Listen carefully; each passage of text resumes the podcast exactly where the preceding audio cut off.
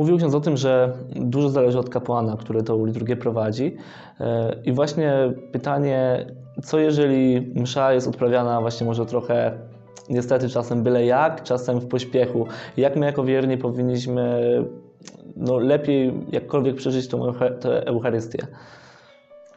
Myślę, że kilka takich rzeczy mógłbym podpowiedzieć. Pierwsza i podstawowa jest taka, że y, y, jeżeli tylko Eucharystia jest ważnie celebrowana, a trzeba się postarać, żeby była nieważnie, to, y, to to, co jest najistotniejsze, ja mogę z tego w pełni skorzystać. Nawet przy byle jakości celebracji ze strony księdza, czy moje zjednoczenie z Chrystusem i ze wspólnotą, które się dokonuje przez komunię, moje słuchanie w słowo, to, to się może dokonać. Nie? Jakby moje uczestnictwo bez względu na to, na jakość celebracji, może być pełne. Druga kwestia jest taka, że no, liturgia też się bardzo mocno wiąże z ofiarowaniem. I, i również y, to też jest jakiś sposób mojego włączenia w tę ofiarę Chrystusa, w Jego uniżenie, kiedy też no, y, uczestniczę w liturgii, w której kapłan jakoś nie do końca zdaje sobie sprawę z tego, jakie misterium celebruje, czy, czy gdzieś zatracił już wiarę i poczucie sakrum.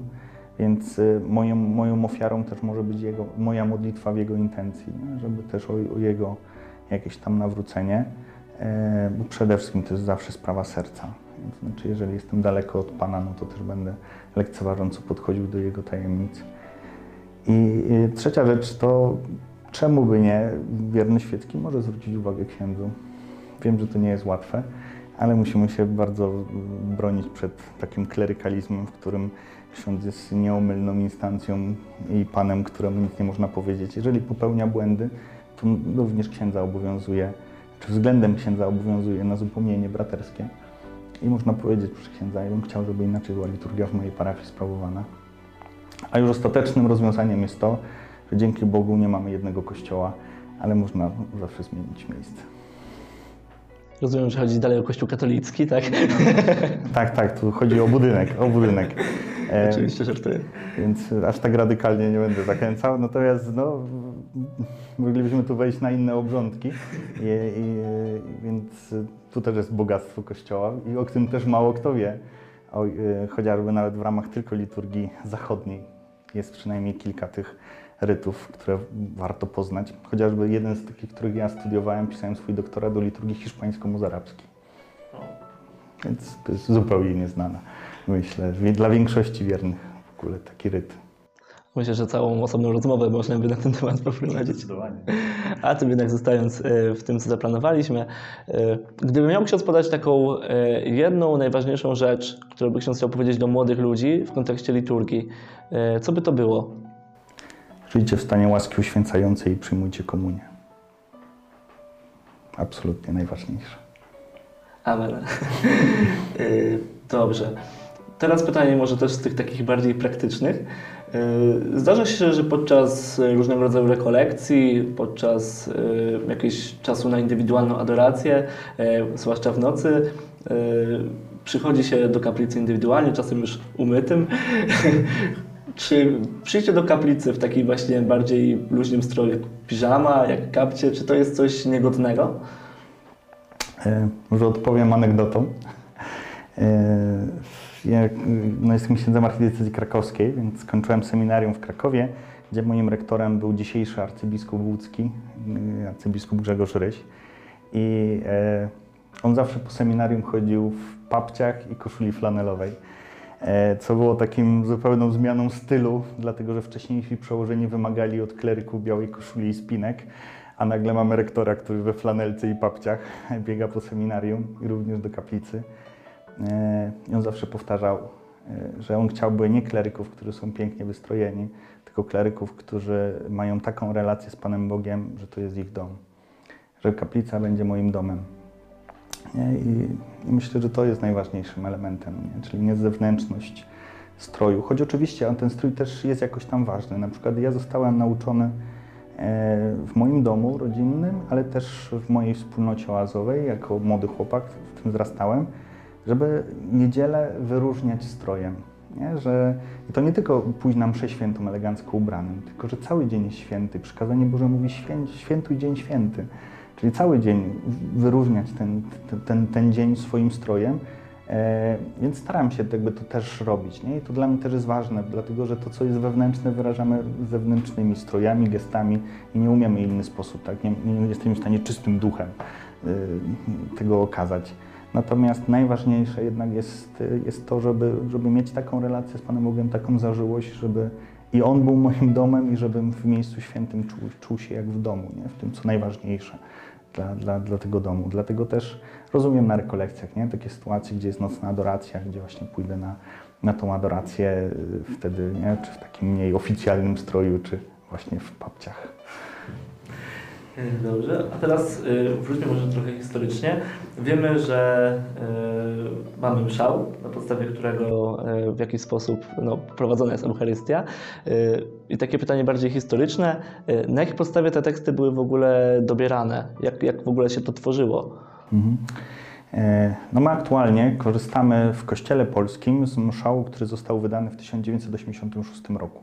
To jest tłumaczenie e, drugiego wydania typicznego. Wydanie typiczne to jest wydanie łacińskie mszału, które zostało przygotowane e, po Soborze Watykańskim II. W 1970 roku wyszło pierwsze wydanie, potem drugie, nie pamiętam dokładnie, ale kilka lat później, tam z małymi zmianami, a aktualnie obowiązuje trzecie wydanie. Jest już trzecie i jeszcze jest poprawione przez, przez papieża Benedykta XVI, więc my czekamy na tłumaczenie, nowe polskie tłumaczenie właśnie trzeciego wydania. E, Natomiast oczywiście to, to jest tak, że część tych tekstów jest nowymi kompozycjami, które zostały przygotowane przez grono ekspertów. Były powołane tak zwane e, koetusy, czyli takie grupy badawcze po Soborze Watykańskim II, które przygotowywały obrzędy nie tylko mszy świętej, bo to też dotyczy wszystkich sakramentów, liturgii godzin, ale również właśnie tekstów mszalnych. I część tych, tych kompozycji jest nowych, e, ale absolutna większość sięga znacznie starszych tekstów. Oczywiście taką bazą był mszał e, rzymski papieża Piusa V, który został wydany w XVI wieku po Soborze Trydenckim. Ale znów ten mszał nie wziął się z kosmosu, tylko sięgał do starszych tekstów, którymi przede wszystkim były sakramentarze. Sakramentarze to były właśnie pierwsze takie księgi liturgiczne przeznaczone do celebracji mszy świętych. Najstarsze, jakie mamy zachowane, sięgają VII-VIII wieku. Prawdopodobnie przed tymi wiekami były jeszcze też, też księgi, może nawet nie tyle księgi, co były pojedyncze karty z tekstami, więc przypuszcza się, że niektóre z tych modlitw mogą sięgać jeszcze wcześniejszych czasów. No, ale jak widzimy, sięgamy tak naprawdę niektóre z tych modlitw, które używamy w mszy, czy powiedziałbym nawet większość tych modlitw, których używamy w czasie mszy, sięgają pierwszego tysiąclecia swojej historii. To jest taki proces ciągłego narastania, nie? budowli, do której do- jest dobudowywane coś nowego. E, Znów tu sięgnę do, do dla mnie lokalnego e, przykładu, jakim jest Katedra Wawelska. E, Katedra Wawelska ma wiele styli, e, epok w sobie. Po prostu no, przez kolejne, kolejne, kolejne wieki kto, każdy wiek zostawiał po sobie jakąś pamiątkę, jakiś element historii i Kościoła, i historii Polski. Więc wchodząc do katedry wawelskiej można w tym całym ogromie zobaczyć właśnie nie? To, to jak te, te wieki narastają. I mszał rzymski jest świadectwem właśnie tego, też, tego procesu takiego narastania od pierwszych wieków, nie? przez średniowiecze, aż po współczesne kompozycje, które również są w tym szale. I ostatnie pytanie, e, takie właśnie też już wracając trochę do tej współczesności. E, Czy odchodzenie ludzi z powodu aktualnej sytuacji pandemii e, koronawirusa z kościoła jest czymś dobrym, czy wręcz przeciwnie? Znaczy dla mnie nigdy odejść kogokolwiek z kościoła nie będzie dobre. Więc szczerze mówiąc yy, nie rozumiem takiej dialektyki, która czasami mówi, mm, że na przykład to dobrze, że ci tacy letni odpadają, będzie wiadomo kto jest kto. I no, jakby zupełnie tego nie rozumiem. Po pierwsze dlatego, że to są moi bracia moje siostry, którzy są ochrzczeni. Więc utrata w, swoim własnym domu brata bądź siostry, nie wyobrażam sobie. Nie? To znaczy, że jest jakaś absolutna choroba takiego domu, w którym się cieszą, że rodzeństwo mi odpadło i już nie ma nic wspólnego z moim domem. Więc nie umiem się tym cieszyć. Natomiast bez dwóch zdań, e, ta sytuacja nam e, pewne procesy przyspieszyła, które już były zauważalne w Kościele Polskim. E, Natomiast ten proces sekularyzacji nastąpił teraz znacznie szybciej i gdyby nie sytuacja pandemii, pewnie by to jeszcze troszkę trwało. Niektórzy mówili o takim właśnie takiej sekularyzacji pełzającej, że ona tak sobie przez, o ile na zachodzie się dokonała dość szybko, wraz z rewolucją seksualną e, i też tak naprawdę po Soborze Watykańskim II nastąpił taki boom na zachodzie, natomiast w Polsce nie było tego boom, tylko to był pewien taki pełzający proces. Natomiast pandemia to przyspieszyła teraz. E, Ale z naszej strony, to znaczy osób, które są w kościele, tak naprawdę to, jest, to otwiera nowe zadania. Musimy sobie postawić pytanie, po pierwsze, dlaczego te osoby odeszły e, i na ile to jest wina struktur w kościele, na ile to jest wina grzechu, na ile to jest wina też e, na- naszego braku jakości, tak? tego, co, co Jezus nazywa właśnie byciem światłem i solą. E, I wzywa nas do takiego nawrócenia, nie? Indywidualnie każdego z nas i w pewnych strukturach oczyszczenia Kościoła, ale również to jest wyzwanie dla naszego duszpasterstwa. Może pewne formy się już przejadły i mówienie, że zawsze tak było, więc działało.